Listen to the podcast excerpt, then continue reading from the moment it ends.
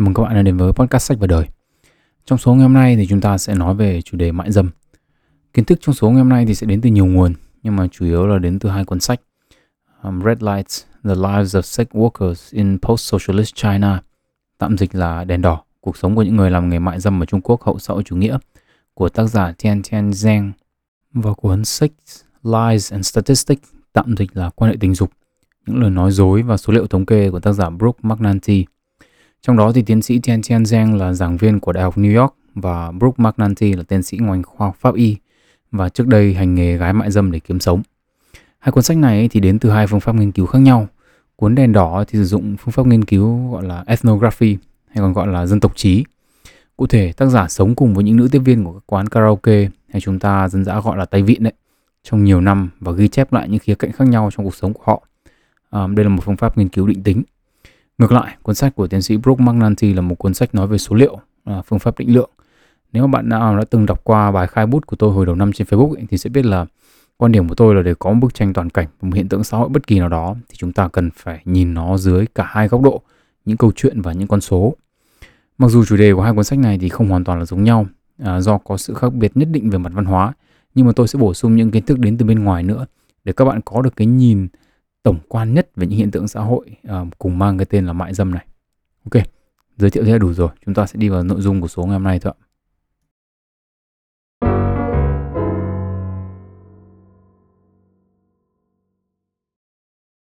Theo từ điển Britannica, mại dâm, tiếng Anh là prostitution, được định nghĩa là hành vi tham gia vào hoạt động tình dục với người không phải là vợ, chồng hoặc là bạn bè để đổi lấy sự thanh toán ngay lập tức bằng tiền hoặc các vật có giá trị khác.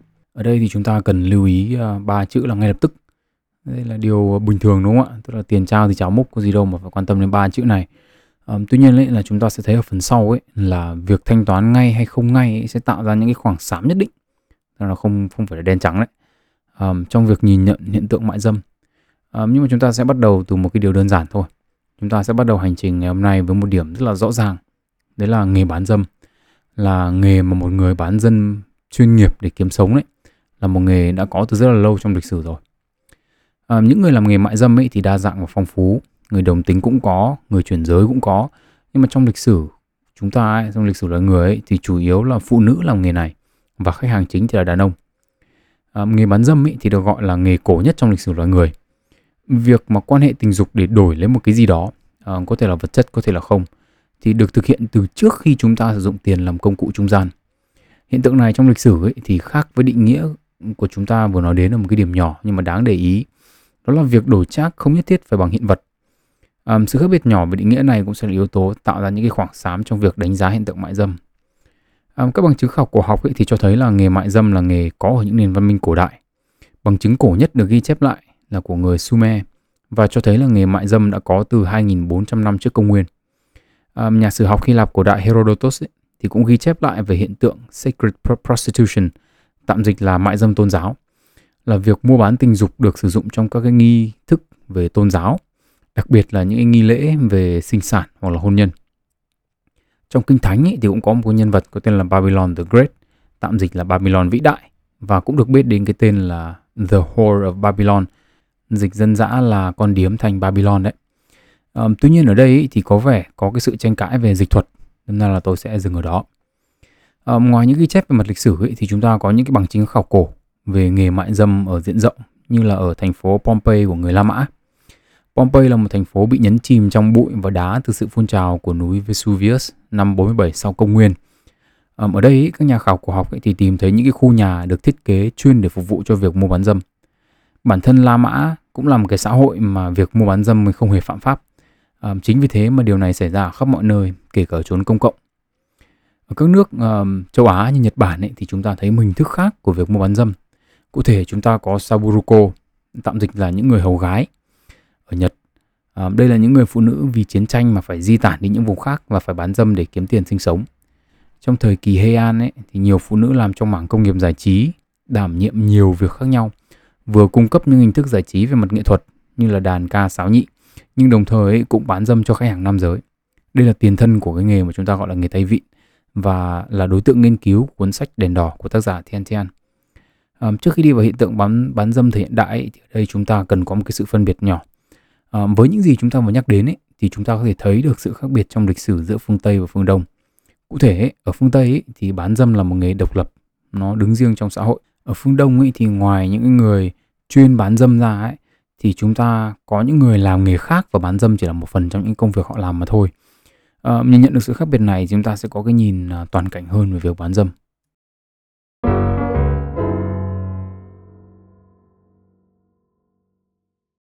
Phải nói thật là việc uh, viết script cho số ngày hôm nay là một cái điều không đơn giản chút nào cả. Tất cả những hiện tượng xã hội như là bán dâm ấy đều là những hiện tượng rất là phức tạp và đa chiều. Việc cung cấp một cái bức tranh toàn cảnh nhưng mà không bỏ qua những cái chi tiết quan trọng uh, trong một cái thời gian giới hạn thì nó rất là khó. Và để làm được cái điều này ấy, thì trong số podcast ngày hôm nay ấy, thì tôi sẽ trình bày kiến thức theo cách riêng của tôi à, với mục đích là để các bạn dễ hiểu nhất. Vấn đề với cái việc sắp xếp kiến thức như tôi sắp trình bày ấy, là nó tạo ra các cái nhóm có sự phân định rõ ràng. Nhưng mà trong thực tế cuộc sống ấy, thì không phải cái gì nó cũng có ranh giới rõ ràng như vậy. À, để hiểu được cái việc mua bán dâm ấy, thì đầu tiên chúng ta có nhóm mua nhóm bán và nhóm thứ ba. Về cơ bản ấy, hành vi bán dâm là một hình thức trao đổi. Chính vì thế chúng ta có thể chỉ ra được hai nhóm tham gia trực tiếp vào việc trao đổi này và nhóm thứ ba ấy, là nhóm bị ảnh hưởng gián tiếp bởi những cái hoạt động này. Um, trong nhóm mua ấy, thì chúng ta có thể phân tách ra thành các nhóm nhỏ hơn dựa trên động lực. Về cơ bản ấy là nguyên nhân gì động lực gì thúc đẩy họ tìm kiếm và bỏ tiền ra để mua dâm? Trong nhóm bán ấy, thì chúng ta có thể phân tách ra thành các nhóm nhỏ hơn dựa trên chức năng và giá. Và nhóm cuối cùng ấy, thì chúng ta có thể phân tách ra thành các nhóm nhỏ hơn dựa trên khả năng ảnh hưởng hoặc là việc họ bị ảnh hưởng từ việc bán dâm là tích cực hay tiêu cực. Một lần nữa đây là cách phân tách kiến thức của tôi để giúp các bạn dễ hiểu hơn. Thực tế cuộc sống ấy thì không phải lúc nào nó cũng rõ ràng như vậy. Trong phần tiếp theo ấy, thì chúng ta sẽ đi vào từng nhóm một và chức năng của nhóm đó trong việc mua bán dâm. À, đầu tiên là chúng ta sẽ đến với nhóm mua.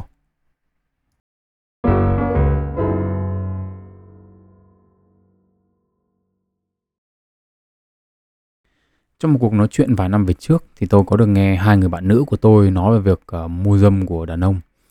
Uh, ngoài việc chê bai thậm tệ đạo đức của người đàn ông được nhắc đến câu chuyện ấy thì lý do tôi nhớ được là hai bạn ấy bảo là đàn ông thì không kiểm soát được bản năng cầm thú của mình. Um, tôi thì tôi không tham gia vào câu chuyện, một phần vì sợ các bạn ấy gọi uh, kiểm soát động vật đến bắt. Nhưng mà một phần ấy, vì cá nhân tôi cũng nghĩ như thế. Um, tôi chưa mua dâm bao giờ và tôi cũng chưa bao giờ nghĩ đến chuyện đó. À, và tôi thì cho rằng là muốn quan hệ với ai đó thì mình ít nhiều cũng phải có tình cảm với người ta đúng không ạ? Tức là đâu phải cứ thế mà làm đâu. À, nhưng mà chính vì suy nghĩ đó ấy, nên là tôi cho rằng là những người đi mua dâm phải có cái gì đó khác với tôi. À, sau hành trình tìm hiểu về hiện tượng mại dâm này ấy, thì tôi phải thú nhận thú tận với các bạn đấy là tôi đã sai. Ở đây ấy, thì tôi có hai cái sai. Sai đầu tiên ấy là khi cho rằng việc có tình cảm với người mình quan hệ là điều kiện cần và đủ. Và cái sai thứ hai ấy là tôi cho rằng mình khác với những người khác Vậy thì cái gì khiến cho một người đi mua dâm? À, câu trả lời là vô vàn lý do. Và thường ý, thì tất cả những lý do này đều không đơn giản như là nói bốn chữ bản năng cầm thú. Nói như thế không có nghĩa là lý do đó sai. Có một bộ phận đàn ông mua dâm chỉ đơn thuần là do nhu cầu sinh lý. Nhưng ở đây nó là điều kiện cần chứ nó không phải là điều kiện đủ. Nếu một người đàn ông có nhu cầu sinh lý cao nhưng mà người yêu hoặc là vợ của họ đáp ứng được thì đâu cần phải đi mua dâm, đúng không ạ? Ở chiều ngược lại cũng vậy, một người phụ nữ có nhu cầu sinh lý cao cũng có thể đi mua dâm. Nhưng nếu người yêu họ đáp ứng được thì việc mua dâm thường sẽ mang lại nhiều rủi ro hơn là lợi ích. Um, nhu cầu sinh lý có thể là điều kiện cần, nhưng mà môi trường ấy thì sẽ cung cấp điều kiện đủ để cho một người đi mua dâm. Um, trong số ngày hôm nay ấy, thì tôi không thể đi hết vào tất cả những nguyên nhân và động lực của một người đi mua dâm được. Tuy nhiên, tôi sẽ cung cấp cho các bạn một số ví dụ đủ để các bạn thấy được sự đa dạng của những cái nguyên nhân tham gia vào hành vi này. À, một người tham gia vào hành vi mua dâm ấy thì có thể nằm ở một trong hai trạng thái, độc thân hoặc là đang ở trong mối quan hệ. Bản thân những người độc thân ấy thì mặc dù không có người để quan hệ một cách thường xuyên, nhưng họ cũng có những lựa chọn khác ngoài việc đi mua dâm. À, tự xử là phương án đầu tiên, đúng không ạ? Sau đó chúng ta có Friends with Benefit, à, chúng ta có Tinder, Grindr hoặc đơn giản hơn là casual sex với các bạn bè. À, tôi thì cũng không biết dịch cái từ casual sex như nào nên cứ để nguyên như thế à, tất cả những cái lựa chọn này thì thường được ưu tiên trước khi một người nghĩ đến việc mua dâm. À, lý do đơn giản là dựa trên phân tích lợi ích chi phí thì rõ ràng là những giải pháp này đều vượt trội so với việc đi mua dâm. Nói là đi mua dâm thì đơn giản chứ nhưng mà nếu mà một người mà chưa đi mua bao giờ ấy, mà bảo đi mua dâm thì đố biết là phải làm cái gì đấy. Đến việc đi chợ mua rau mà chưa đi mua bao giờ còn loay hoay chán chê chứ đừng nói là đi mua dâm. Léng phéng mua rau 5 nghìn trả 20 nghìn thì vừa mất tiền oan vừa về nhà mẹ còn đấm thêm cho mấy gái chứ đùa. Um, tuy nhiên ấy, thì tất cả những cái giải pháp um, cho nhu cầu sinh lý mà tôi vừa nói đến ấy, thì nó chỉ không bằng mua dâm ở trong một trường hợp duy nhất thôi. Đấy là với những người đã có kinh nghiệm đi mua dâm. Tức là đã làm một lần rồi thì sẽ thấy nó đơn giản và lần sau có thể làm tiếp. Một lần nữa, tôi chưa đi mua dâm bao giờ. Nhưng đây là một cái nguyên tắc cơ bản với gần như tất cả mọi thứ trên cái cuộc đời này. Tức là nếu mà chúng ta chưa làm bao giờ ấy, thì chúng ta sẽ thấy mọi thứ đều rất là đáng sợ. Nhưng mà khi chúng ta làm một lần rồi thì chúng ta thấy nó chả sao cả.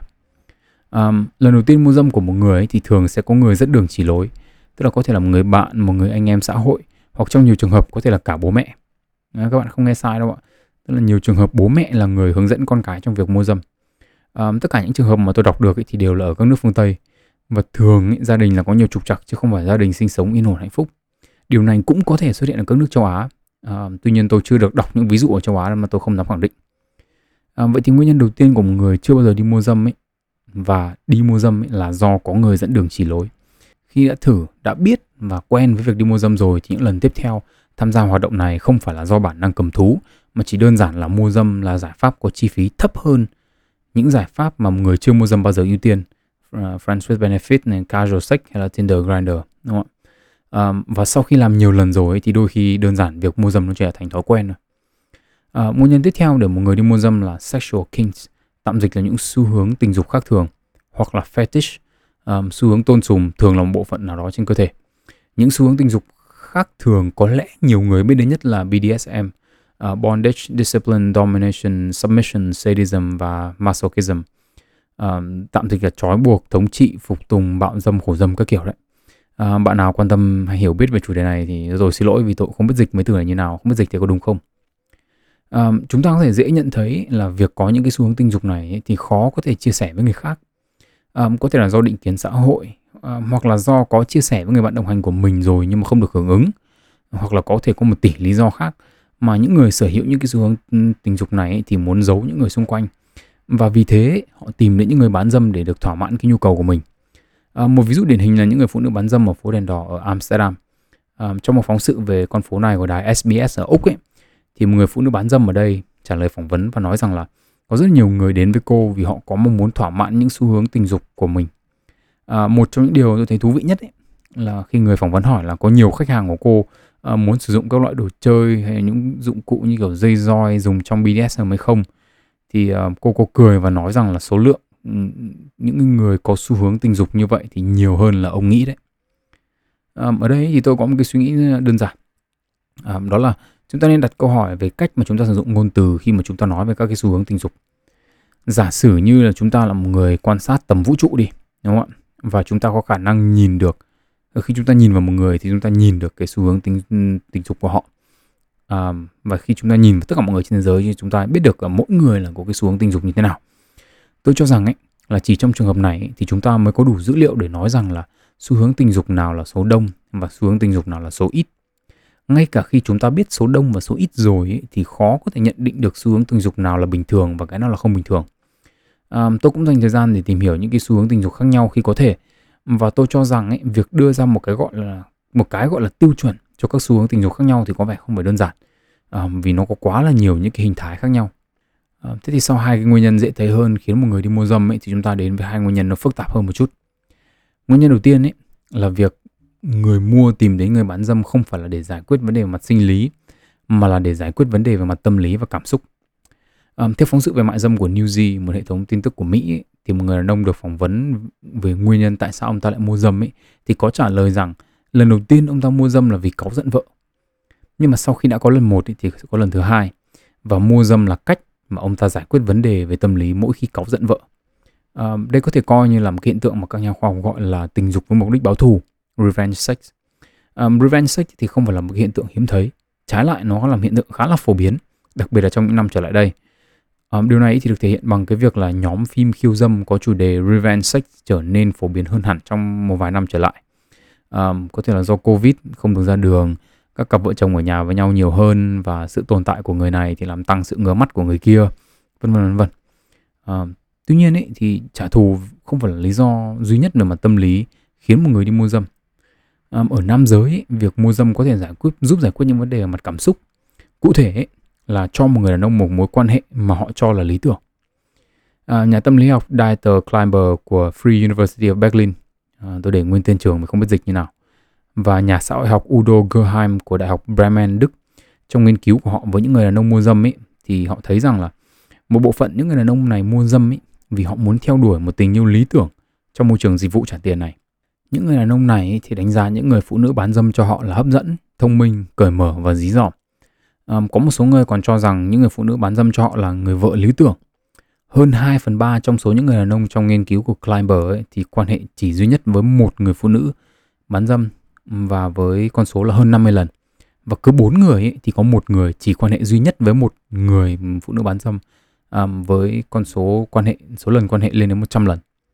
Um, hai nhà nghiên cứu thì đưa ra giả thiết rằng là mối quan hệ bình thường với một người phụ nữ có quá nhiều rủi ro và nhiều vấn đề phức tạp mà không phải người đàn ông nào cũng muốn và không phải là có thể lúc nào cũng có thể xử lý được. Um, những người phụ nữ bán dâm ấy thì không đòi hỏi quá nhiều và chấp nhận khách hàng của họ một cách vô điều kiện. Ờ, đương nhiên là điều kiện chính là phải trả tiền. Um, và họ cung cấp cho khách hàng của họ sự đồng cảm và sự ổn định về mặt tâm lý. À, chúng ta sẽ nói thêm một chút về hiện tượng này ở cái nhóm bán dâm ở phần sau. Ở đây thì tôi cũng có một cái suy nghĩ về uh, việc những cái mối quan hệ với phụ nữ phức tạp và nhiều rủi ro uh, khiến cho một người đàn ông phải đi mua dâm. Um, tôi cho rằng ấy, ở đây có hai yếu tố đáng để suy nghĩ. Một là việc tham gia vào một mối quan hệ với một người phụ nữ theo con đường thông thường ấy thực sự không hề đơn giản. Đương nhiên ấy là nếu mà yêu đương tuổi mới lớn thì không nói bởi vì có vẻ như là các bạn trẻ khá là hào hứng với việc uh, yêu đương tán tỉnh và có đủ kiên nhẫn cho việc đó. uh, tuy nhiên ấy, trong giai đoạn trước khi lập gia đình ấy, thì càng có tuổi, tức là về cơ bản là đầu những năm 20 cho đến cuối những năm 20 tuổi, thì cái sự kiên nhẫn cho việc tán tỉnh có vẻ càng như càng giảm. À, chưa nói đến việc là có nhiều người khi mới gặp nhau thì thấy có vẻ hợp, à, nhưng mà sau một thời gian tán tỉnh thì thấy không hợp lắm, à, nhưng mà đã dành quá nhiều thời gian vào một quan hệ đó rồi và không muốn bỏ. À, sunk cost fallacy đúng không ạ? À, nếu cái việc tán tỉnh nó đã khó ấy, thì việc làm quen trước đó còn khó khăn hơn à, nếu mà chúng ta gặp ai đó ngoài đường và muốn làm quen thì thôi rồi khó đừng hỏi à, chưa kể dưới góc độ của một người đàn ông ấy, thì tôi thấy có vẻ như phản ứng đầu tiên của các chị em khi có một ai đó đến làm quen là phòng thủ. À, có thể là vì là người đàn ông nên là tôi không không có được cái trải nghiệm của các chị em khi mà bị trêu đùa quá đáng hay là bị quấy rối tình dục nên tôi không hiểu được cái phản ứng phòng thủ của các chị em. À, nhưng mà nhìn chung ý, thì kết hợp tất cả những yếu tố trên lại đi kèm với việc là có nhiều người khả năng ăn nói không được tốt này hoặc là họ rất là tự ti về cái vẻ bề ngoài của mình thì thực sự là việc bắt đầu một mối quan hệ với một người phụ nữ nào đó theo con đường thông thường là không hề đơn giản. À, vừa tốn thời gian vừa tốn công sức mà không phải ai cũng đủ năng lực để thành công ở từng giai đoạn một. À, yếu tố thứ hai tôi nghĩ đến ấy, là một khái niệm có tên là toxic masculinity. À, từ điển Oxford thì định nghĩa là tập hợp các thái độ và cách thức hành xử gắn liền với những kỳ vọng vào nam giới và có tác động tiêu cực đến nam giới nói riêng và xã hội nói chung. Cụ thể, nam giới luôn được kỳ vọng là phải trụ cột gia đình. À, và đương nhiên là nhận định này không phải là không có cơ sở. À, tuy nhiên ấy, thì chúng ta thường không bao giờ nghĩ đến cảm xúc và nhu cầu về mặt tâm lý của một người đàn ông cả. À, sự quan tâm này không phải chỉ có ở nữ giới đâu mà có cả nam giới nữa. Bản thân tôi ấy, thì cũng không thoát được những cái định kiến này. Cá nhân tôi ấy, thì đã và vẫn đang trải qua những cái uh, giai đoạn mà sức khỏe và mặt tâm lý của tôi nó không được tốt. Nhưng mà tôi không cho rằng đấy là vấn đề. Ngược lại các bạn vẫn thấy tôi ra podcast rất là đều um, tôi cho rằng việc ra podcast là công việc của tôi và và dù có vấn đề gì đi chăng nữa ấy, thì tôi vẫn phải hoàn thành trách nhiệm và công việc của mình. À, trong một môi trường mà có quá nhiều kỳ vọng ấy từ ví dụ như bạn gái người yêu lẫn gia đình bạn bè đặt lên vai một người đàn ông ấy thì tôi cho rằng kể cả những người vững tâm lý nhất đi nữa thì cũng sẽ gặp khó khăn và mong muốn tìm giải pháp để có thể chia sẻ những vấn đề tâm lý của họ. À, và vấn đề là họ không thể chia sẻ gánh nặng của mình với những người mà đặt kỳ vọng vào họ được đúng không ạ? Thì việc mua dâm hoàn toàn có thể là một cái giải pháp hợp lý. Ở đây ấy, thì cái việc mua dâm giải quyết được cả hai vấn đề là về mặt tâm lý và về mặt sinh lý. À, nguyên nhân cuối cùng ấy tại sao một người mua dâm mà tôi muốn nói đến trong ngày hôm nay ấy, thì là một nguyên nhân khá là đặc thù. Nó có liên quan đến khái niệm toxic masculinity mà tôi vừa mới nói đến. Và nó là nguyên nhân được nói đến trong cuốn Red Line của tác giả Tien Tien Giang. À, cụ thể, trong nghiên cứu của mình ấy, thì tác giả Tien Tien có giải thích tại sao đàn ông Trung Quốc lại mua dâm với những người làm nghề tay vịn trong quán karaoke tôi thấy rằng ấy, ở văn hóa Việt Nam thì có khá là nhiều điểm chung và đây là một cái điều đáng để nhắc đến. Uh, nghiên cứu trong cuốn sách đèn đỏ ấy, được thực hiện ở những cái quán karaoke ở thành phố Đại Liên tỉnh Liêu Ninh Trung Quốc. Tác giả chỉ rất rất nhiều những yếu tố đặc trưng trong lịch sử của thành phố này có ảnh hưởng đến nền công nghiệp karaoke vũ trường và mại dâm.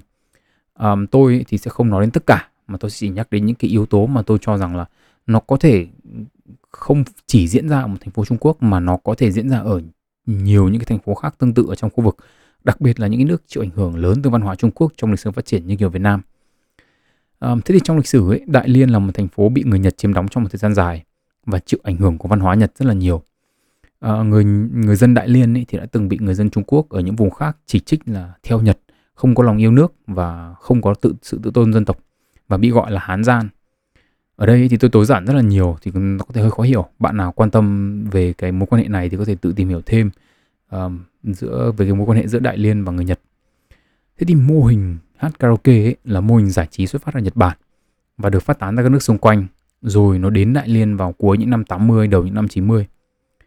Thế thì một cái diễn biến khác ở cùng thời điểm đó là việc Trung Quốc bảo vệ hàng nội địa bằng cách đánh thuế các hàng nhập khẩu. À, bắt đầu vào giữa những năm 1980. Chính vì thế, các cái doanh nghiệp Nhật Bản rơi vào tình trạng khó khăn khi không xuất được hàng sang Trung Quốc. Để thay đổi cái tình trạng này thì Đại Liên được người Nhật chọn làm nơi để để tìm cách chui vào và làm bàn đạp vào thị trường Trung Quốc. Lý do thì đơn giản như tôi đã nói, đó là việc người Đại Liên vốn đã có một cái mối quan hệ tốt sẵn với người Nhật. À, thế thì đầu những năm 90 ấy, thì người Nhật lựa chọn một số quan chức của Trung Quốc, những người mà sẵn sàng làm việc với Nhật ấy, à, để tìm đường vào thị trường Trung Quốc bằng cách tha hóa những quan chức này. Và người Nhật ấy, làm điều này thông qua các quán karaoke. Quán karaoke đầu tiên do người Nhật mở ấy, vào năm 1988 và họ bắt đầu mời các quan chức của Trung Quốc đến để tiệc rượu và gái gú. Um, họ gây ấn tượng với những vị quan chức này bằng những công nghệ uh, karaoke tân tiến nhất thời bấy giờ và mại dâm. Sau khi đã tạo được mối quan hệ thông qua việc giải trí và mại dâm rồi thì những cái doanh nhân Nhật này bắt đầu hối lộ bằng tiền mặt. Trong thời gian đầu thì các vị quan chức này uh, nghiện nhưng mà ngại, không dám nhận. Chính vì thế người Nhật chuyển sang chiến thuật hối lộ bằng những hình thức khác như là đầu tư cho con của những cái vị quan chức này sang Nhật hoặc là Mỹ để du học và hối lộ vợ của những vị quan chức này những cái đồ công nghệ tối tân nhất của Nhật tại thời điểm đó. Sau khi đã thiết lập được mối quan hệ ngoại giao ấy, thì người Nhật được bật đèn xanh để xuất khẩu hàng hóa và công nghiệp sang Đại Liên. Thế thì diễn biến lịch sử này thì có thể coi như là cái điểm đầu cho việc sử dụng mua bán dâm trong các quán karaoke làm phương tiện để làm quen, mở rộng mối quan hệ làm hợp tác trong làm ăn của các cái doanh nhân. Các quan chức nhà nước ấy, thì cũng sử dụng việc mua bán dâm ở trong các quán karaoke, nhưng mà không phải là không chỉ đơn giản là công cụ để mở rộng mối quan hệ làm ăn, mà là nơi để thể hiện sự nam tính và quyền lực của mình. Dần dần ấy, thì việc thể hiện sự nam tính thông qua việc mua dâm không chỉ bị giới hạn bởi các quan chức nhà nước mà mở rộng ra ở những người dân thường. À, thực sự ấy, thì tôi cho rằng cuốn đèn đỏ là một cuốn rất đáng đọc. À, tuy nhiên ấy, thì tôi e là Ờ, với những cái gì nó nói trong cuốn sách này thì tôi không nghĩ là nó sẽ được ờ, về Việt Nam mặc dù nó là một cái cuốn sách khá là cũ rồi nó ra năm 2009. À, ờ, thế thì câu hỏi là tại sao người dân bình thường lại có nhu cầu thể hiện sự nam tính và quyền lực ở đây? Tác giả cuốn sách thì đưa ra hai nguyên nhân chính. Một là do xã hội và hai là ảnh hưởng của người vợ. À, một xã hội mà càng nhiều kìm kẹp ấy, thì người đàn ông càng không có cơ hội để thể hiện bản thân mình. Thì việc mua dâm trở thành một cách để người đàn ông thể hiện bản lĩnh của mình.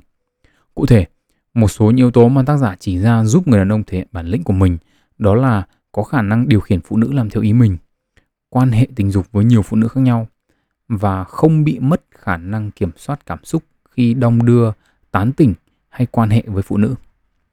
Về cơ bản thì đây là một kiểu toxic masculinity nhưng mà nó đã tồn tại trong nhiều thế hệ. À, và có lẽ cho đến bây giờ ấy, nó vẫn còn tồn tại với một số lượng lớn đàn ông trong xã hội. Tôi cho là như thế. Um, tôi nghĩ là kiểu toxic masculinity này không chỉ tồn tại ở các nước châu Á mà còn ở khắp nơi. Tuy nhiên ý, thì nó có vẻ là nặng nề ở châu Á hơn cả. Ờ, à, nguyên nhân thứ hai là ảnh hưởng của vợ. Về bản chất ý, thì tác giả lập luận rằng là vợ thì cũng giống như là một hình thức kìm kẹp của xã hội. Nhưng mà thay vì ý, hình thức kìm kẹp này ở ngoài xã hội thì nó là hình thức kìm kẹp ngay trong nhà. À, đi làm thì bị sếp ngồi lên đầu về nhà thì vợ ngồi lên đầu. Lấy đâu ra thời gian mà để hiện cái cái, cái nam tính của mình nữa đúng không ạ? Chính vì thế trong một mối quan hệ vợ chồng ấy, mà nhiều xung đột hoặc là người đàn ông có phần lép vế hơn ấy, thì họ sẽ tham gia vào các loại hình karaoke giải trí tay vịn để thể hiện con người mình. Ở đây ấy, thì tôi cũng có chia sẻ như này. À, chúng ta có thể gọi vấn đề là toxic masculinity nhưng mà trên thực tế tôi nghĩ là con người ấy, thì nếu mà chúng ta đặt mình vào hoàn cảnh bị kìm kẹp hoặc chỉ đơn giản nhé là chúng ta thất bại trong nhiều mặt thì cái việc tìm cách giải tỏa là một điều dễ hiểu. Một ví dụ tôi cho là đơn giản và con dân Việt Nam ai cũng hiểu đấy là việc uh, Tết đến xuân về ngồi làm mấy ván cơ bạc lấy may các bạn à, mùng 3 Tết đi các bạn đi thăm thầy cô giáo. À, mùng 1 Tết cha mùng 2 Tết mẹ mùng 3 Tết thầy đúng không? À, tôi thì không đồng ý với câu này nhưng mà cứ dùng đã. À, sáng mùng 3 Tết đến nhà thầy cô chủ nhiệm chơi chẳng hạn thua bài mấy trăm. Buổi trưa qua nhà thầy dạy toán uống với thầy mấy chén rượu đầu năm xong rồi là làm mấy ván tôm cua cá đi thêm mấy lít nữa chiều tối qua nhà cô dạy văn thì bị con cô lột nốt cái đồng hồ với con xe Dream xong là đi bộ về đúng không? À, thế là rõ ràng là Tết năm nay không còn cái gì để đen hơn nữa rồi đúng không? Làm gì còn gì nữa. À, nhưng mà nếu mà chúng ta chỉ cần thắng ở một trong ba điểm này thôi thì kể cả đến lúc cuối ngày nếu mà phải đi bộ về chăng nữa thì chúng ta vẫn có thể an ủi bản thân là có đen nhưng mà chưa vâu. À, ở một góc độ nào đó thì chúng ta thấy mình vẫn có giá trị. Nhưng mà nếu thua trên tất cả các mặt trận ấy, thì khi ở một mình chúng ta có thể tự chất vấn bản thân về giá trị của mình mặc dù ấy là nhiều khi thắng thua hoàn toàn là do may rủi à, ví dụ như xong rồi đi bộ về nhà gặp vợ nó lại đấm cho nó lại, xong nó lại chửi cho mấy bài nữa thì có nghĩa là trong suốt một ngày từ sáng đến tối là không thắng được ở bất kỳ mặt trận nào cả à, tôi cho rằng ấy là mình thì thuộc dạng ngẩn ngơ nghĩ nhiều ấy. À, chứ nhiều người tôi cho rằng là tự khi thấy mình không có giá trị cái là sẽ mang tiền mang tiền đi kiếm tay vịn để thấy được uh, sự nam tính và tìm lại được giá trị của mình ngay. Um, ok, vậy thì chúng ta sẽ đã nói đến bốn nguyên nhân vì sao một người đi mua dâm rồi đúng không ạ? Um, nếu mà các bạn để ý thì gần như tất cả bốn nguyên nhân này đều áp dụng chủ yếu cho nam giới chứ không phải nữ giới hay là giới tính thứ ba. Ở đây thì tôi cho rằng có một vài nguyên nhân. Um, đầu tiên là nghiên cứu về vấn đề mại dâm ở góc độ người mua ấy, thì vốn đã ít hơn nghiên cứu ở góc độ người bán và phần nhiều trong số này tập trung vào nam giới vì có lẽ việc mua dâm ở nam giới là phổ biến nhất. Um, việc mua dâm của người đồng tính có lẽ là không phải là hiếm nhưng mà vì nhiều yếu tố về mặt xã hội mà cái việc mua mà cái việc nghiên cứu và tìm số liệu có vẻ khó hơn. À, yếu tố thứ hai ấy là ở góc độ nữ giới thì có lẽ việc mua dâm là không cần thiết. Ở đây tôi cho rằng có hai nguyên nhân. Một là nữ nếu mà họ muốn quan hệ tình dục thì không nhất thiết là phải mua vì họ có thể có nhiều lựa chọn. Um, dưới góc độ của người đàn ông thì tôi nghĩ rằng là đang yên đang lành tự nhiên có một bạn đến bảo anh ơi ABC XYZ không thì tôi nghĩ là 10 ông thì chắc cũng phải 7, 8 ông gật đầu không cần phải nghĩ. À, nguyên nhân thứ hai thì tôi cho rằng nhu cầu tình dục của nam và nữ khác nhau về mặt tâm lý học tiến hóa. À, mặc dù có nhiều điểm chung giữa mong muốn của nam và nữ trong việc quan hệ tình dục nhưng mà việc đánh giá lợi ích và chi phí có thể khác hẳn nhau. À, nên là việc mua dâm ở nữ có thể là ít lợi ích hơn và chi phí cao hơn ở nam. À, tuy nhiên như thế không có nghĩa là điều này không diễn ra. Nó có thể diễn ra nhưng mà ở một hình thái khác, có một cái tên khác, ví dụ như là ngoại tình chẳng hạn. à, đây thì không phải là chủ đề của số podcast ngày hôm nay nên chúng ta sẽ dừng ở đây. Um, trước khi đi sang nhóm tiếp theo là nhóm bán ấy, thì tôi cũng xin nhắc lại những lý do tôi đưa ra không phải là tất cả những nguyên nhân vì sao một người đi mua dâm. Nó chỉ là một phần rất là nhỏ trong những lý do khiến một người đi mua dâm mà thôi. Vì đây là những nguyên nhân đã được nghiên cứu. Uh, và nghiên cứu thì luôn chậm hơn và thiếu sót rất là nhiều so với thực tế cuộc sống. Uh, điều quan trọng nhất ấy là chúng ta hiểu được cơ bản là tại sao một người, uh, phần nhiều là nam giới lại đi mua dâm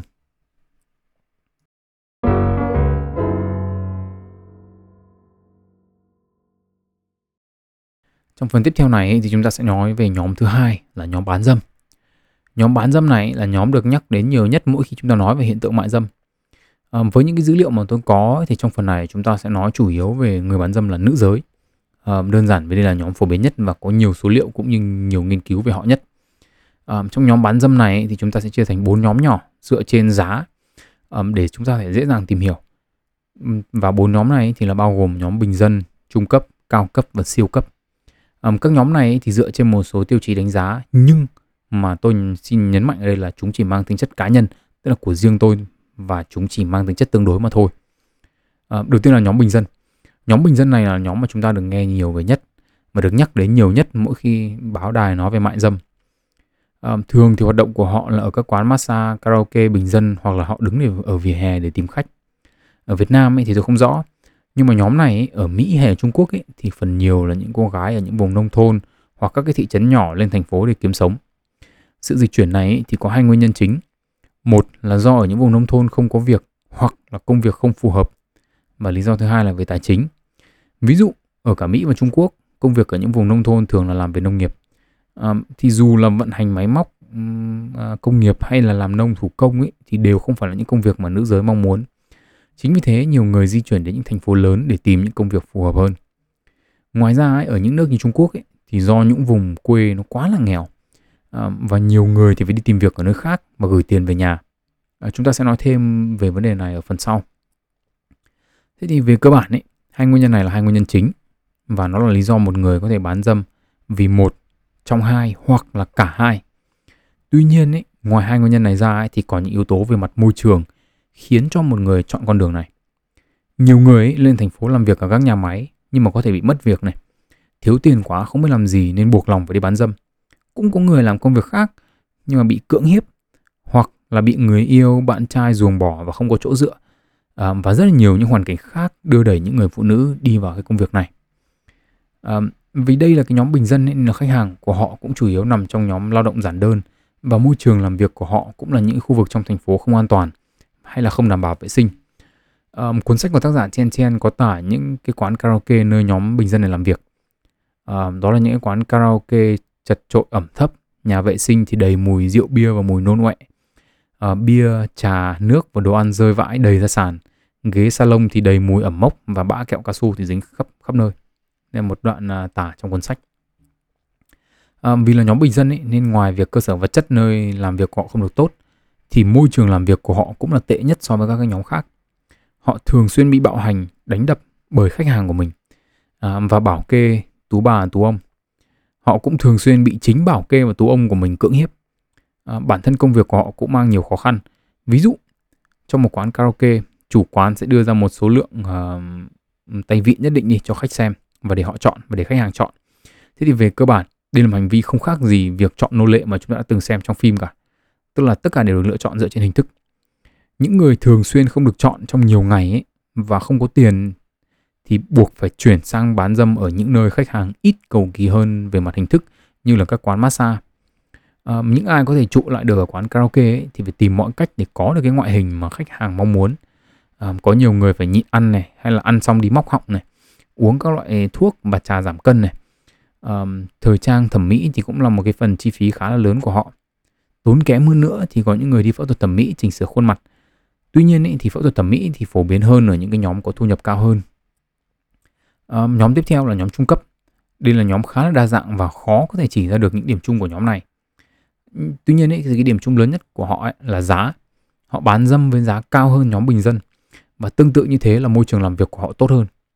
Um, tác, tác giả Brooke McNulty của chúng ta ấy, thì cũng thuộc vào nhóm này. Bà đi bán dâm ấy là vì trong quá trình học tiến sĩ và không đủ tiền đi học. À, bà là người Mỹ sang Anh à, và vì vừa là học sinh quốc tế mà ở Anh ấy, thì chi phí sinh hoạt rất là tốn kém. À, tiền học rất là cao nên là bà buộc phải đi bán dâm. Trên thực tế thì rất nhiều người trong nhóm này là những người có học vấn đại học trở lên nhưng mà vì hoàn cảnh bắt buộc nên đi bán dâm. À, một ví dụ điển hình là Moonlight Bunny Ranch nhà chứa nổi tiếng nhất ở bang Nevada Mỹ nơi việc bán dâm là điều hợp pháp. Thì có nhiều người bán dâm ở đây có bằng thạc sĩ thậm chí có người có đến 2 hoặc 3 bằng thạc sĩ và có một vài người có bằng tiến sĩ phần lớn ý, thì ít nhất là tốt nghiệp bậc đại học. Chính vì nhóm này thu giá cao hơn nên khách hàng của họ cũng phải là những người có thu nhập hoặc có học thức hoặc là cả hai. À, mặc dù vậy những hoạt động về mặt tình dục của họ thì cũng không khác nhóm bình dân là mấy, tức là cũng là phục vụ khách hàng với những cái xu hướng tình dục khác nhau và cũng gặp những cái vấn đề tương tự ví dụ như là được chọn hay không được chọn thì phụ thuộc nhiều vào khả năng bán ngoại hình của họ. Hai nhóm tiếp theo ấy là cao cấp và siêu cấp. Ở dưới góc nhìn của tôi ấy, thì hai nhóm này tách biệt hơn hẳn so với hai nhóm còn lại ở một số điểm. Đầu tiên ấy, là số lượng người ở trong hai nhóm này ít hơn hẳn so với hai nhóm trước. Ở góc độ nào đó thì có thể coi hai nhóm này là thiểu số. Tiếp theo nữa ấy, là họ không công khai việc bán dâm của mình. Do đối tượng của cả hai nhóm này ấy, thì đều là những người có tiền, có quyền hoặc là cả hai. Chính vì thế danh tính của người mua lẫn người bán đều được giữ kín. Và vì vậy ấy, dữ liệu và thông tin về hai nhóm này không có nhiều thi thoảng ấy, thì một số tú bà tú ông bị bắt và lên báo ấy, thì chúng ta biết được thôi. À, có lẽ nếu mà nói về định nghĩa ấy, thì quan điểm của tôi về nhóm siêu cấp có vẻ là sẽ dễ gây tranh cãi nhất. Tôi cho rằng nhóm siêu cấp này thì bao gồm những người như kiểu hiền hồ à, đang lùm xùm dạo gần đây đấy là những người nổi tiếng cặp với đại gia để đổi lấy các loại tài sản có giá trị về mặt vật chất. Về mặt định nghĩa ấy, thì hiện tượng này khó mà có thể gọi là bán dâm được. Do trong định nghĩa thì sự trao đổi có nghĩa là cái sự cái tài sản về mặt có giá trị phải được chuyển từ tay người mua sang người bán ngay lập tức sau khi quan hệ. Tuy nhiên ấy, trong những mối quan hệ của những người nổi tiếng cặp đại gia ấy, thì sự trao đổi không nhất thiết phải xảy ra ngay lập tức và có thể diễn ra trong một thời gian. À, hơn nữa sự trao đổi của giữa người nổi tiếng và đại gia ấy, không nhất thiết chỉ đơn thuần là đổi tình dục lấy hiện vật mà có thể là đổi lấy một cái gọi favor à, từ điển tiếng việt dịch là đặc ân nhưng mà tôi nghĩ nó không chính xác lắm. Cụ thể ở đây ấy, là sự trao đổi có qua có lại um, tôi cho anh quan hệ anh giúp tôi việc A, B hoặc là C. um, chính vì sự phức tạp và không rõ ràng này mà việc gọi tên các mối quan hệ giữa người nổi tiếng và đại gia có thể gây tranh cãi. Nhưng mà ở phần tiếp theo ấy, thì các bạn sẽ có cái nhìn tổng quan hơn về cái vấn đề này khi mà chúng ta thấy những cái ví dụ tương tự đã từng xảy ra trong lịch sử. um, tất cả những cái nhóm bán dâm này ấy, thì dù có là bình dân, trung cấp, cao cấp hay là siêu cấp ấy, thì đều có đặc điểm chung là họ muốn thu về giá trị về mặt vật chất. Và tất cả bọn họ đều là những người nghiêm túc trong công việc. À, các bạn nghe có thể thấy buồn cười, làm nghề bán dâm thì nghiêm túc trong công việc là như nào? Nghề bán dâm mà cũng có nghiêm túc trong công việc à? Câu trả lời là có. Họ rất hiểu tính chất công việc của họ. Thậm chí với những gì tôi biết ấy, thì họ là những người rất rất hiểu chuyên môn của mình. Bởi vì nếu không hiểu ấy, thì họ sẽ không thể tồn tại được trong môi trường vừa cạnh tranh vừa bị áp lực về mặt xã hội. Cụ thể, có ba yếu tố có thể coi là quan trọng trong công việc của họ và họ hiểu rất rõ. Một là họ biết cách hấp dẫn đối tượng khách hàng của mình. Hai là họ rất hiểu và biết cách chiều chuộng đối tượng khách hàng của mình. Và ba là họ rất biết cách moi tiền của khách hàng. Nhìn một cách khách quan nhé, thì tất cả những công việc bán hàng ấy đều phải làm tốt cả ba yếu tố trên. Ví dụ, nếu một người bán ô tô biết cách hấp dẫn đối tượng khách hàng của mình bằng cách treo băng rôn hay là để standee ở ngoài cửa showroom ấy để những người mua xe có thể nhìn thấy để vào xem xe chẳng hạn, đó là thành công bước 1. Hiểu và biết cách chiều khách mua xe là yếu tố thứ hai. Nếu biết khách hàng của mình là một người sĩ diện, à, người bán xe thì có thể nói là à, anh mà đi xe này chắc chắn là không cao nhưng mà ai cũng sẽ phải ngước nhìn, đúng không ạ? À, biết cách chiều khách hàng là sẵn sàng nhập mẫu xe đó nhưng mà màu sơn khác bọt để khi mà lái chiếc xe đó thì vị khách sĩ diện này còn nở mày nở mặt hơn nữa. Và đương nhiên ấy, là nhập màu xe khác bọt ấy, thì phải tăng tiền thôi. Nhưng mà bên ngoài đẹp ấy, thì cũng cần một cái nội thất thoải mái để nhỡ người khác muốn xem thì còn có cái giới thiệu đúng không ạ? Không có người ta lại bảo mình mua xe chỉ được cái mã. Đấy là việc moi tiền của khách ba yếu tố này thì tưởng chừng như rất là đơn giản nhưng mà dưới một góc độ nào đó chúng lại rất là quan trọng trong vai trò của hiện tượng mại dâm trong cuộc sống hàng ngày nó là lý do vì sao một bộ phận đàn ông ấy như tôi đã nói ở trước tìm đến những người phụ nữ bán dâm vì họ không muốn sự phức tạp trong một mối quan hệ. Cụ thể, trong mối quan hệ nam nữ, cá nhân tôi quan sát và nhận định rằng việc quan hệ tình dục giữa hai người thường chỉ cao trào ở giai đoạn đầu. À, trong podcast về yêu của tôi ấy, thì tôi có nói về những quy trình sinh học khác nhau của các cái giai đoạn tình yêu khác nhau. Giai đoạn hấp dẫn về mặt tính dục ý, thì thường chỉ kéo dài trong một thời gian thôi, mà sau đó hai người trở về bình thường. Cụ thể bình thường ở đây là họ không quá hào hứng về chuyện quan hệ tình dục như ở giai đoạn à, trước nữa Nhìn dưới góc độ tiến hóa thì điều này là điều hoàn toàn hợp lý. Nếu mà suốt ngày đầu óc chỉ nghĩ về chuyện quan hệ thì còn làm ăn gì nữa, đúng không ạ? Một mối quan hệ ấy, mà đi vào chế độ bình ổn ấy để có thể làm được những việc khác là một điều rất là quan trọng. Tuy nhiên ấy, cái sự chuyển giao giữa hai giai đoạn này có thể khiến nhiều người suy nghĩ ví dụ như trước đây quan hệ thích thú như thế, hai đứa thử đủ trò hay ho làm đủ thứ mới lạ, thì bây giờ chuyện quan hệ trở nên nhàm chán và mang tính chất trách nhiệm nhiều hơn. À, nếu như lúc mới yêu ấy, người đàn ông được chiều chuộng và và bạn gái của anh ta làm theo ý mà anh ta muốn ấy, thì sau khi mối quan hệ bình ổn trở lại anh ta sẽ mất đi cảm giác đó ở đây ấy, sự khác biệt căn bản giữa việc quan hệ với người yêu ấy, và đi mua dâm ấy là quan hệ đến lần thứ 100 thì vợ và người yêu của anh ta có thể đã chán và không hào hứng chiều chuộng anh ta nữa. Nhưng mà người bán dâm ấy, thì dù quan hệ đến lần thứ 1000 ấy, thì họ vẫn chiều chuộng anh ta, bởi vì đây là công việc của họ. Một hiện tượng tương tự là chúng ta có thể nhìn thấy ở nữ là ngoại tình. Việc ngoại tình có thể nói là có một phần nguyên nhân tương tự. Tức là thời gian đầu anh người yêu chiều mình như thế, bây giờ lấy nhau về rồi chẳng chiều chuộng như trước. Và thấy người đàn ông khác chiều chuộng mình thì nảy sinh tình cảm dẫn đến ngoại tình. Tuy nhiên ấy, ở đây thì tôi chỉ muốn nhấn mạnh vào tính chất của công việc của người bán dâm mà thôi. Bản chất ấy, việc ngoại tình cũng là một hiện tượng xã hội phức tạp với nhiều tính chất rất là riêng của nó chỉ nó chỉ có một cái khía cạnh là nó tương tự như việc mua dâm mà thôi yeah. à, ờ, phần tiếp theo chúng ta sẽ nói về nhóm thứ ba trong hiện tượng mại dâm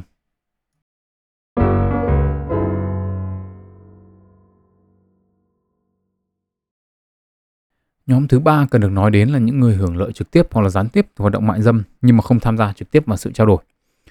Với nhóm bình dân trung cấp hay cao cấp thì chúng ta sẽ có tú bà và tú ông um, nhóm bình dâm và nhóm trung cấp thì có cả bảo kê. Nhiệm vụ chính của tú bà và tú ông ấy thì là họ làm môi giới, tức là trung gian giữa khách hàng và người bán um, và giải quyết những cái vấn đề xảy ra giữa hai bên. Những tú bà tú ông này ấy, thì cũng đến từ nhiều hoàn cảnh khác nhau.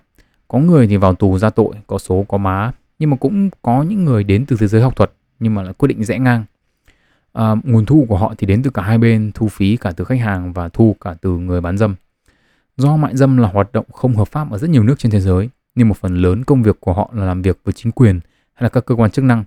Cụ thể là hối lộ để được che chở và tránh những cái đợt càn quét. Ở nhóm siêu cấp ấy thì người bán dâm kiêm luôn nhiệm vụ của tú bà. Việc tự quản lý bản thân này ấy, thì cũng là một trong những cái lý do khiến cho nhóm này khác biệt với những cái nhóm trước. Nó mở ra những người bán những cái lựa chọn mà các nhóm còn lại không có. Một ví dụ điển hình là những lợi ích mang tính chính trị trong thời cuối những năm thế kỷ 19 và đầu thế kỷ 20 ở Mỹ, ở cái khu vực Wild West ờ, thời của mấy ông cao bồi cưỡi ngựa bắn súng tung lum đấy, thì có rất là nhiều nhà chứa mà bà chủ của những cái nhà chứa này cũng bán dâm. Nhưng khác với việc bán dâm của những cô gái của mình thì những tú bà này chỉ bán dâm trong trường hợp đặc biệt. Có nghĩa là trong những trường hợp có những cái vị khách vip để đổi lấy những cái gọi là favor, tức là có đi có lại đấy, chính những lần tự đi khách này mà các tú bà ở vùng Wild West có rất là nhiều quyền lực và có khả năng nhờ vả rất là cao. Họ vừa có nhiều thông tin y như những bà hàng nước ở Việt Nam vừa có khả năng xin xỏ các anh công an giao thông y như là bố làm bộ trưởng.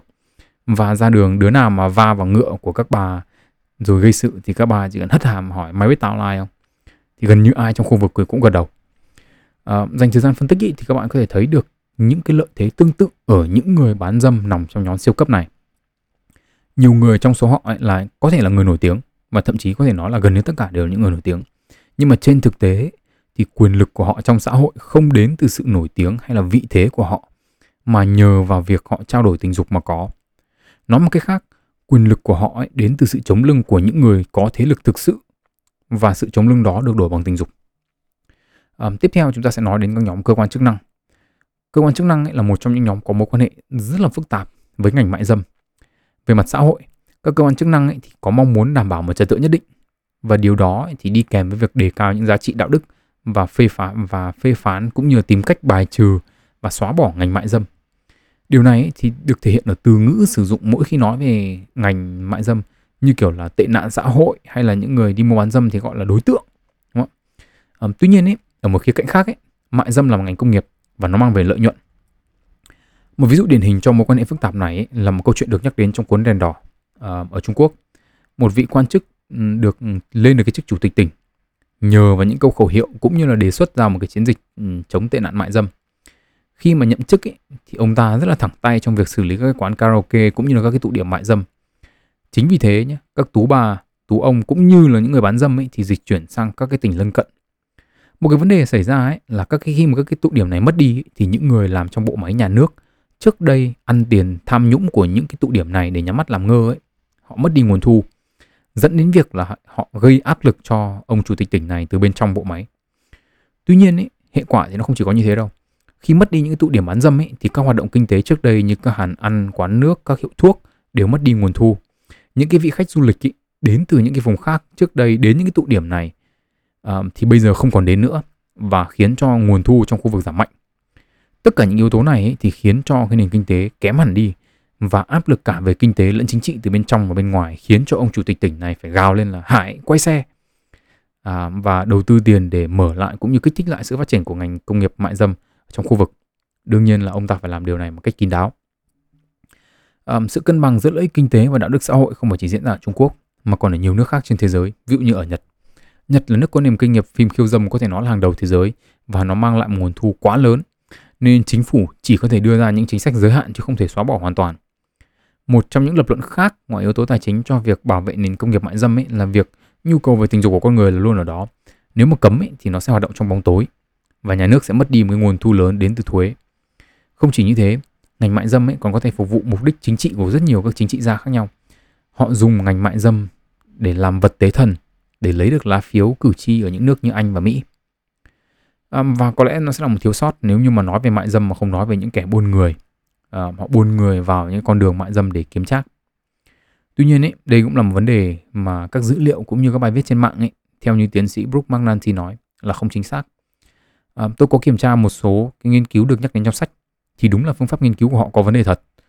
À, và những cái số liệu được đưa ra chắc chắn là khác xa so với thực tế bởi vì nhiều phương pháp tính toán rất là phi logic. À, việc buôn người và con đường mại dâm là có tồn tại tuy nhiên ấy, thì nó không quá phổ biến như là buôn người trong lĩnh vực nông nghiệp hay là các dịch vụ khác. À, rất nhiều những cái số liệu không chính xác được đưa ra cũng là để nhằm mục đích chính trị. À, bạn nào muốn tìm hiểu thêm về chủ điểm này thì có thể tìm đến cuốn sách của tiến sĩ Mark Nanti để đọc. Trong phần cuối cùng của podcast ấy, thì tôi sẽ thử thuyết phục các bạn với một cái quan điểm rằng ấy, là trên thực tế ngành mại dâm không hề là một tệ nạn như chúng ta vẫn hay nói với nhau. Và cái mà chúng ta gọi là đạo đức xã hội mới là vấn đề cần phải xem xét. Tuy nhiên ấy, trước khi đến phần này à, vẫn còn một nhóm nữa trong cái nhóm thứ ba này bị ảnh hưởng gián tiếp bởi ngành mại dâm mà chúng ta cần phải nói đến. Đó là những người nhà ở quê của những người làm nghề bán dâm nhóm bình dân.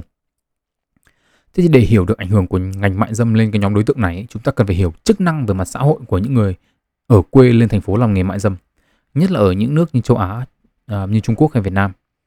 Cụ thể, những người phụ nữ lên thành phố làm nghề mại dâm ấy trở thành cầu nối giữa hai mô hình sống khác nhau. Đó là giữa thành phố và nông thôn, giữa hiện đại và xưa cũ giữa những giá trị mới và những giá trị truyền thống về cơ bản ấy, tất cả những ai lên thành phố làm việc và về quê trong những dịp lễ Tết ấy, thì đều là cầu nối giữa hai mô hình sống này.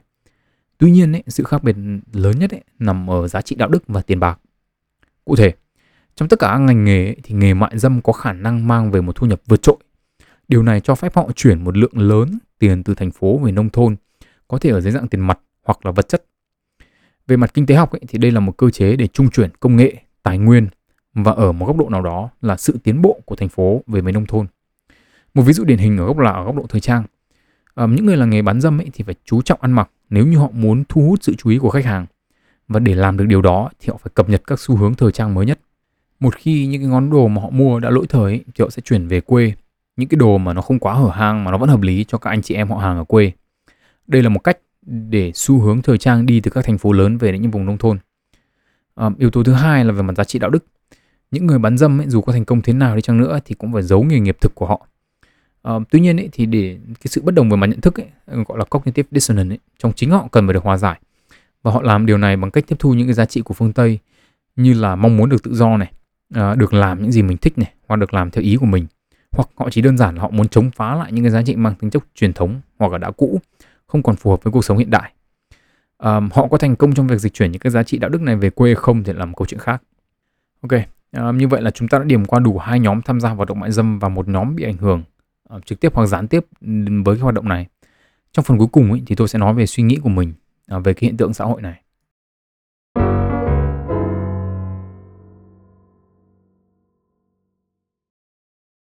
Mặc dù số podcast ngày hôm nay nó đã khá là dài, nhưng mà tôi cho rằng muốn có được bức tranh toàn cảnh về mại dâm ấy thì có một số điều tôi cần phải nhắc đến. Trước tiên ấy là chúng ta cần phải nói đến đạo đức xã hội. Câu hỏi của tôi dành cho các bạn là có bao nhiêu người đọc qua cái tên của số podcast ngày hôm nay và ngay lập tức có suy nghĩ mang tính tiêu cực về chủ đề này. À, tôi đã từng là một người như thế. À, chúng ta sinh ra chẳng ai là có thành kiến hay là có quan điểm về bất kỳ vấn đề gì cả. Chỉ là trong quá trình tiếp xúc với một vấn đề, ngôn từ được sử dụng khi nói về vấn đề đó ấy, thì hướng chúng ta theo chiều tích cực hoặc là tiêu cực tùy vào ý định của người nói. Giống như tôi đã nói ở trước ấy, thì cái việc mà sử dụng từ ngữ như là đối tượng hay là tệ nạn ấy, khiến chúng ta có thái độ tiêu cực với việc mua bán dâm. Nguồn gốc của vấn đề này nằm ở chỗ những cơ quan chức năng và chính phủ nhiều nước ấy thì cần phải cân bằng giữa đạo đức và trật tự xã hội với các yếu tố về mặt kinh tế và việc làm. Điều này có thể được nhìn thấy rõ nhất ở việc là trong tất cả những bài phỏng vấn mà tôi được đọc, được xem ấy, thì tất cả những người làm trong nhóm bình dân, trung cấp hay là cao cấp đều nói rằng lo sợ lớn nhất của họ là cảnh sát. Điều này đúng đặc biệt với nhóm bình dân. Mặc dù họ bị khách hàng đánh đập, bị tú ông và bảo kê hãm hiếp, nhưng mà tất cả đều không đáng sợ bằng cảnh sát. Ở đây thì chúng ta phải đặt câu hỏi. Vậy thì bán dâm có ảnh hưởng thế nào đến đạo đức hay trật tự xã hội mà chúng ta cần phải cân bằng nó? Nó vi phạm đạo đức hay trật tự xã hội ở chỗ nào? Ở đây thì tôi phải công nhận một điều là nếu không có quy hoạch cụ thể và cẩn thận ấy, thì những nơi bán dâm này có thể ảnh hưởng đến khu vực dân sinh sống quanh đó. Đây là cái điều không thể tránh khỏi, nhất là ở những nơi bán dâm ở mức độ bình dân. Tuy nhiên ấy, cũng giống như một ví dụ ở Trung Quốc mà chúng ta đã nhắc đến ấy, thì khi mà những cái dịch vụ này biến mất khỏi một khu vực nào đó ấy, thì đúng là nó yên ổn hơn nhưng mà các giá trị về mặt kinh tế cũng đi theo. Ở khía cạnh này thì đúng là cần phải có một cái sự cân bằng ở góc độ quy hoạch. Quy hoạch ở đây không chỉ đơn giản là dồn hết những người bán dâm vào một góc của thành phố mà còn phải cung cấp cho họ những dịch vụ cần thiết, dịch vụ y tế, hàng ăn, tạp hóa và những cái hộ kinh doanh những cái dịch vụ đó thì phải chấp nhận được những gì đang diễn ra xung quanh họ. Có điều, muốn quy hoạch được như tôi nói thì đầu tiên mại dâm phải được chấp nhận trong xã hội về mặt đạo đức. Và đây thì tôi cho rằng là khúc mắc lớn nhất mà chúng ta gặp phải tại thời điểm hiện tại. À, tuy nhiên ấy, thì phải nói thật là tôi cũng thú thật là tôi không biết là rõ là tại sao mại dâm là một cái vấn đề về mặt đạo đức. Nhưng mà tôi uh, Google. Và đương nhiên là ngay lập tức thấy thớ một trích đoạn về nguyên nhân của tệ nạn mại dâm. à, tôi xin trích vài đoạn ra đây để xem nó có giống với những gì mà các bạn biết và các bạn suy nghĩ không. Do người bán dâm hám tiền, bản thân lười lao động, sợ vất vả nhưng thích ăn chơi, hưởng thụ hành nghề mại dâm để làm giàu, một nghề giàu làm giàu nhanh nhất. nên bất chấp tác hại vô cùng lớn đến đời sống, sức khỏe, xã hội. Nhiều người vẫn tình nguyện bán dâm núp trá hình dưới nhiều danh nghĩa, vỏ bọc tinh vi. Về đạo đức, khủng hoảng, xuống cấp, sinh ra lối sống buông thả. Nhiều cô gái dễ dãi trong giao tiếp, lối sống cởi mở, hoặc do uống rượu say xỉn, không kiềm chế được nên trao thân cho người khác. Mặt khác, có những trường hợp học đòi phong cách sống Tây, sống thực dụng, coi việc quan hệ là bình thường, chỉ cần tiền, cần việc, cần thăng tiến, sẵn sàng làm theo bản năng mà đánh mất đi sự dịu dàng của người con gái. À, nguyên nhân tiếp theo thì là nghe có vẻ có cơ sở này. Đói nghèo là một trong những nguyên nhân phổ biến dẫn đến tình trạng mại dâm, mà nạn nhân chủ yếu là phụ nữ. Có người phải hành nghề mại dâm để kiếm tiền chữa bệnh hiểm nghèo cho bố, mẹ, chồng, con, người thân. Cũng có những cô gái phải gồng gánh chăm lo cho cả bố mẹ đẻ, bố mẹ chồng, những người con dại, những người chồng cờ bạc, nghiện ngập hoặc có thể là người hoặc có người là sản phẩm của nạn thất nghiệp do mất dụng đất, không công ăn việc làm, phải hành nghề mại dâm. À, thì đương nhiên là đúng là nghề mại dâm là nghề mà chỉ khi nào ở trong hoàn cảnh không còn đường lùi và cần tiền nữa thì thì người ta mới làm nghề này đúng không ạ? Nhưng mà đói nghèo đâu phải là mong muốn của bất kỳ ai đâu. Làm gì có ai sống dưới gầm trời này mà muốn gặp phải đói nghèo? Đói nghèo là hệ quả của những yếu tố khác trong xã hội chứ nó chẳng phải là mong muốn của ai cả. Có những người như tiến sĩ Brooke McNulty à, đang trong quá trình đi học không có tiền thì phải đi bán dâm chứ có ai muốn thế đâu và bà cũng không phải là một người thiếu hiểu biết nhưng mà vì không còn lựa chọn nào khác nên mới phải làm một câu hỏi là nếu đặt các đặt các bạn vào vị trí như tiến sĩ Brooke bên các bạn tay trắng bạn bè không thể giúp đỡ và gia đình ý, thì không những không thể giúp đỡ mà còn đang cần tựa vào bạn để có lối thoát thì bạn sẽ phải làm gì? Nghèo đói ý, là nguồn cơ của rất nhiều vấn đề trong xã hội. Tuy nhiên hai nguyên nhân đầu tiên được nói đến ý, là những nguyên nhân mà tôi có vấn đề với nhất. Do người bán dâm hám tiền, bản thân lười lao động, sợ vất vả nhưng thích ăn chơi hưởng thụ. Hành nghề mại dâm để làm giàu, một nghề giàu nhanh nhất nên bất chấp tác hại vô cùng lớn đến đời sống, sức khỏe và xã hội. Theo như tôi đọc và tìm hiểu ấy, giống như tôi đã nói với các bạn, đây không phải là những người lười lao động hay là sợ vất vả. Họ cũng không phải là những người bất chấp tác hại. Trái lại, những người bán dâm ấy là những người làm việc trong môi trường rất là nguy hiểm. Họ biết điều đó, nhưng họ không có lựa chọn khác Điều này thì có khác gì những người công nhân làm việc trong những nhà máy hóa chất hay không? Hay là khác gì những người công nhân mà làm việc tay chân trong bất kỳ môi trường nào đấy có thể gây tử vong hay không? Tác giả trên Chen ấy thì có viết một đoạn mà một tú ông nói với những người bán dâm của mình, trong đó có câu mà tôi nhớ mãi. Đấy là các bạn không có bất kỳ kỹ năng gì cả và đây là cần câu cơm duy nhất mà các bạn có, hãy làm nó thật tốt.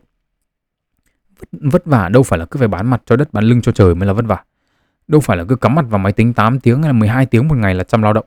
Tôi nói thật, kinh nghiệm đi làm của tôi cho thấy ấy, là một ngày làm văn phòng ấy mà có 8 tiếng ấy, thì ăn chơi nói chuyện tán phét có khi hết nửa ngày bán dâm làm sao mà có thể nói là lười lao động được để bán dâm đâu phải dễ không biết bao nhiêu người vì ngoại hình đã vào được quán karaoke rồi đã được tuyển làm tay vịn rồi mà khách hàng còn không chọn để rồi phải chuyển ra các quán massage nơi mà khách hàng không cầu kỳ bằng muốn bán dâm vừa phải có được sự may mắn tức là về ngoại hình phải vừa mắt khách hàng và vừa phải có kỹ năng và có những yếu tố hấp dẫn khách hàng như tôi đã nói ở trước Tôi nói thật, một thằng xấu như tôi mà đi bán dâm một con chó nó mua.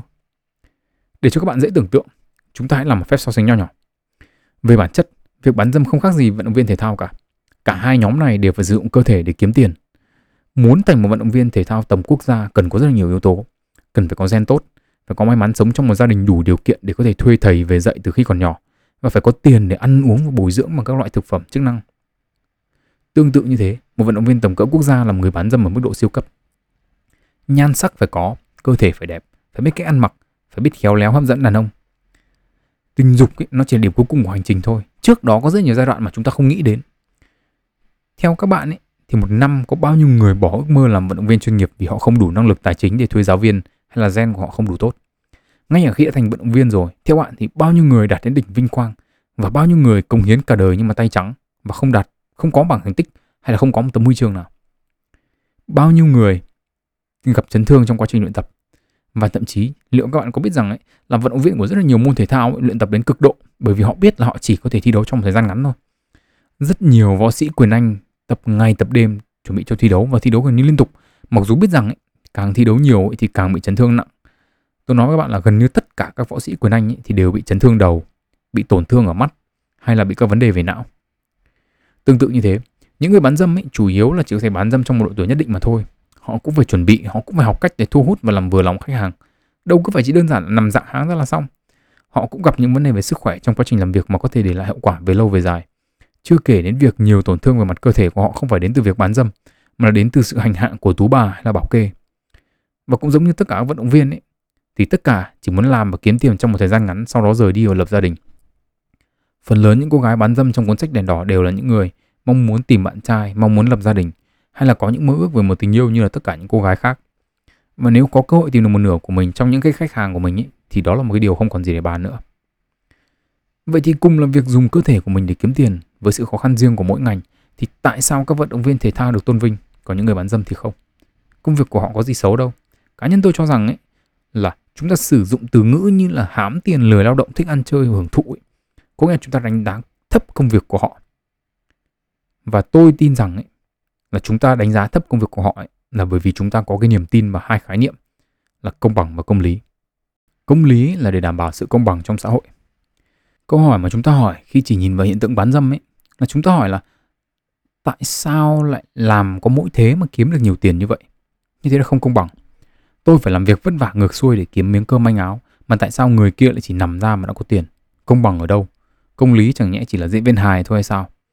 Niềm tin vào khái niệm công bằng và công lý, theo như tôi hiểu, là một cái có sẵn trong mỗi chúng ta. Nghiên cứu ở trẻ em cho thấy là từ khi còn nhỏ, chúng ta đã biết đến khen thưởng và trừng phạt.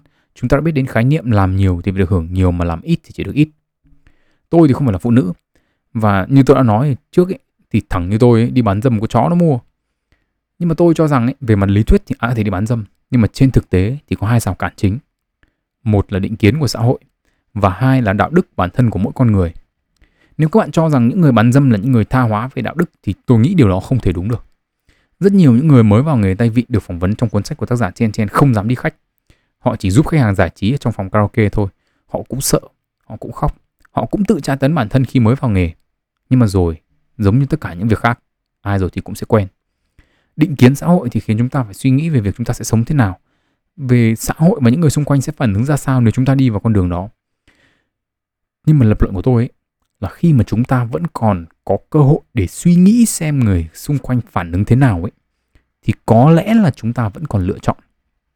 Với những gì tôi biết ấy, thì những người đi vào con đường này thường không có lựa chọn nào khác với những rào cản như vậy thì có sự chênh lệch về lý thuyết và thực hành. Ai cũng có thể đi bán dâm nhưng mà chúng ta không chọn đi bán dâm vì chúng ta vẫn còn những lựa chọn tốt hơn. Tuy nhiên ý, khi lựa chọn như thế chúng ta lại cảm thấy không công bằng khi những người kia kiếm nhiều tiền hơn chúng ta. Vấn đề nằm ở chỗ cũng giống như các vận động viên thể thao ấy họ đang bán thân để kiếm tiền và họ không có nhiều thời gian để làm như vậy. Thậm chí kể cả với những người đi bán dâm vì họ thích quan hệ tình dục đi chăng nữa nhé thì điều đó cũng đâu có gì là sai. Một phép so sánh đơn giản khác để các bạn thấy được quan điểm này của tôi nếu bạn rất là thích ăn đặc biệt là thích ăn ngon các bạn và các bạn tăng cân béo ú ra đúng không ạ? Như tôi là một điển hình đây. Thì cũng đâu có khác gì những người bán dâm vì thích quan hệ tình dục đâu đúng không? Tôi thích ăn tôi ăn cho sướng thôi.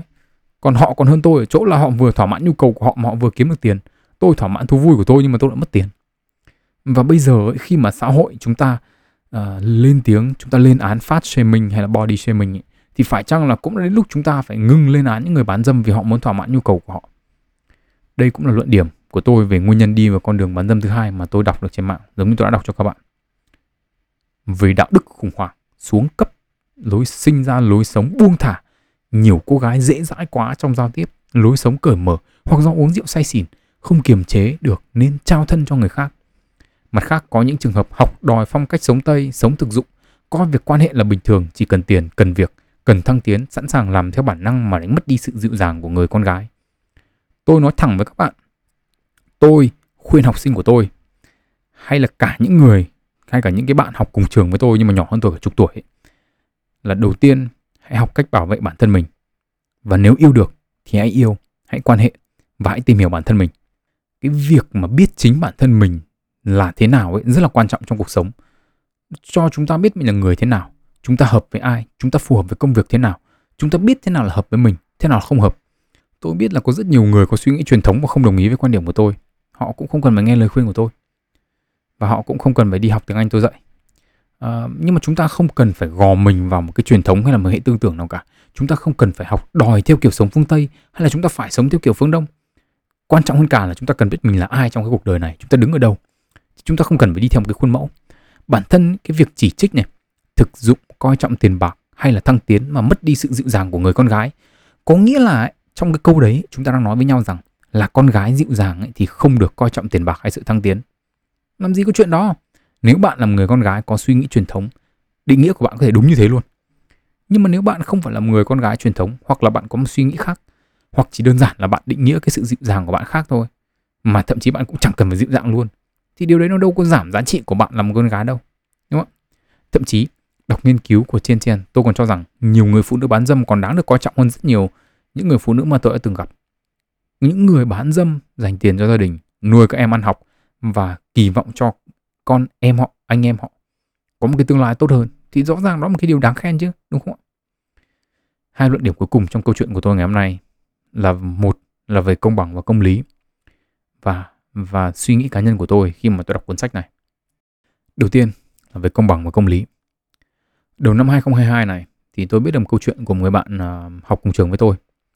Ờ, bạn ấy vừa được gia đình mua trong cái căn nhà bên này. Uh, khi mà đến nhà của bạn ấy thì vốn tâm lý tôi đã không tốt rồi. Tôi đã càng cảm thấy mình mất đi động lực làm việc. Và cái sự mất động lực có sẵn của tôi ấy, trở nên tệ rất là nhiều. Uh, tôi nhận ra rằng ấy là cả đời tôi có làm việc thế nào đi chăng nữa. Có bán mặt cho đất bán lưng cho trời đến đâu đi chăng nữa. Thì tôi cũng không bao giờ cho con tôi được cơ hội như là bố mẹ bạn ấy cho bạn ấy. À, và câu hỏi của tôi là như thế có công bằng không? Khi mà tôi biết rằng là dù tôi có hy sinh đến như thế nào đi chăng nữa tôi mong muốn và cố gắng cho con cái của mình những cái tốt nhất đi mà bản thân tôi có thể làm được. Nó cũng không bao giờ có được cơ hội như người khác. Tôi đã mất rất nhiều thời gian để suy nghĩ về cái việc này. Thú thực ấy, tôi nghĩ là do sức khỏe tâm lý của tôi nó không được tốt nên là cái khả năng suy nghĩ của tôi nó cũng giảm. Bình thường thì có lẽ chỉ cần một hai ngày là thông. Nhưng mà tôi nhận ra hai điều. Một là chẳng thể nào có cái công bằng như tôi mong muốn cả. Và như thế thì công lý mãi mãi chỉ là một diễn viên hài mà thôi nhưng điều thứ hai, quan trọng hơn cả, đó là việc dù cái tốt nhất của tôi ấy không thể bằng người khác, nhưng mà tôi cũng không có lựa chọn nào cả. Nếu tôi muốn điều tốt nhất cho con tôi trong tương lai thì tôi phải cố gắng hết mình, vẫn phải tiếp tục loay hoay tìm con đường riêng cho mình để có thể cống hiến nhiều hơn, để bản thân mình có giá trị hơn cho xã hội. Tôi cho rằng những người làm nghề bán dâm, có thể họ không suy nghĩ như thế, nhưng đó cũng là một phần cuộc sống của họ. Con đường họ chọn không phải là cái gì quá tốt đẹp so với những người khác nhưng đó là lựa chọn tốt nhất của họ. Và nếu chỉ đi so sánh với người khác thì có lẽ tôi đã buông xuôi. À, nhưng mà đọc xong cuốn sách cũng là lúc tôi hiểu thêm về câu nói của mẹ tôi. Đấy là mình ý, nhìn lên thì chẳng bằng ai nhưng mà nhìn xuống ý, thì cũng không ai bằng mình. Câu chuyện cuối cùng ấy cũng là một điểm chung mà tôi thấy giữa mình và những người bán dâm trong nhóm bình dân trong cuốn đèn đỏ. Những cô gái ở quê lên thành phố bán dâm là những người bị kẹt nơi giữa nơi phố thị và quê nhà của mình khi mà ở trên thành phố họ mong muốn được về quê mỗi khi cuộc sống trở nên quá khó khăn mỗi khi mà họ bị bắt nạt bị hành hạ. Quê nhà với họ là trốn dung thân là nơi nghỉ ngơi dưỡng sức. Nhưng mà khi về đến nhà ấy họ lại khó chịu với những người ở quê vì những cái suy nghĩ cổ hủ vì những thói quen mà họ cho là quê mùa. Và trong những lúc như thế thì họ lại muốn quay trở lại thành phố. À, năm nay ấy thì cũng là năm thứ 9 hay năm thứ 10 gì đó gì đó tôi ở nước ngoài rồi. Và tôi tự nhìn thấy mình trong câu chuyện của họ. Khi ở nước ngoài ấy, thì tôi tự nhủ rằng đây là đất khách quê người và mong muốn được về nhà những lúc mệt mỏi. Nhưng mà về đến nhà rồi thì tôi lại nhớ ra lý do vì sao tôi muốn đi du học. Tôi khó chịu với những hệ tư tưởng với những kỳ vọng mà mọi người đặt ra cho tôi những cái áp lực vô hình với những cái việc như là lập gia đình này với những cái vấn đề không đâu như là văn hóa đi đường này văn hóa xếp hàng. Cũng giống như họ tôi là một người du mục lạc lõng không biết mình thực sự thuộc về đâu. Số podcast này là số tôi làm dài nhất từ trước đến giờ. À, và những cuốn sách được sử dụng trong số podcast này cũng khiến tôi suy nghĩ nhiều nhất dẫn đến việc tôi ra podcast chậm mất mấy hôm. Uh, nhưng mà có lẽ nó cũng sẽ chỉ cung cấp được phần nào thông tin cho các bạn về những hiện tượng xã hội này mà thôi. Uh, cũng giống như những hiện tượng xã hội khác ấy thì mại dâm không hề đơn giản mà nó không hề một chiều như nhiều người nhận định. Những thông tin mà tôi đưa đến cho các bạn ấy hy vọng là đủ để vẽ nên một cái góc nhìn rộng hơn về mại dâm và một số những cái chi tiết mà tôi cho là quan trọng về hiện tượng này. Tuy nhiên còn rất nhiều rất nhiều nữa mà tôi muốn nói nhưng mà thời gian có hạn à, tôi cũng chia sẻ với các bạn những câu chuyện và những góc nhìn cá nhân của tôi để các bạn thấy rằng những người làm nghề bán dâm ấy thì cũng như tôi và bạn cũng là con người với những câu chuyện và những khó khăn khác nhau. Tất cả những gì tôi đưa ra ấy là với một tham vọng. Tôi muốn đạt được mục đích mà đáng nhẽ ra trường học phải làm được. Đó là cung cấp cho các bạn đủ thông tin để các bạn có thể suy nghĩ và có thể tự đánh giá về một cái hiện tượng xã hội. Và nếu những điều tôi chia sẻ khiến các bạn dành thời gian suy nghĩ về những gì các bạn biết hoặc các bạn quan sát được về hiện tượng xã hội này hoặc là chỉ đơn giản ấy, là các bạn có, sẽ có những cái ngờ vực, hoặc là các bạn phải dừng lại để suy nghĩ trong những lần tiếp theo, đọc những bài báo lên án tệ nạn mại dâm thì tôi cho rằng, tôi đã thành công một phần nào. Nếu các bạn cảm thấy những gì các bạn vừa được nghe là thú vị, hoặc chỉ đơn giản là các bạn thấy ấn tượng với một ông tướng nói liên tục một tiếng lẻ 5 phút về mại dâm một cách đầy cảm hứng, thì chào mừng các bạn đã đến với podcast sách về đời. Hẹn gặp lại các bạn ở những số lần sau và chúc các bạn một ngày tốt lành.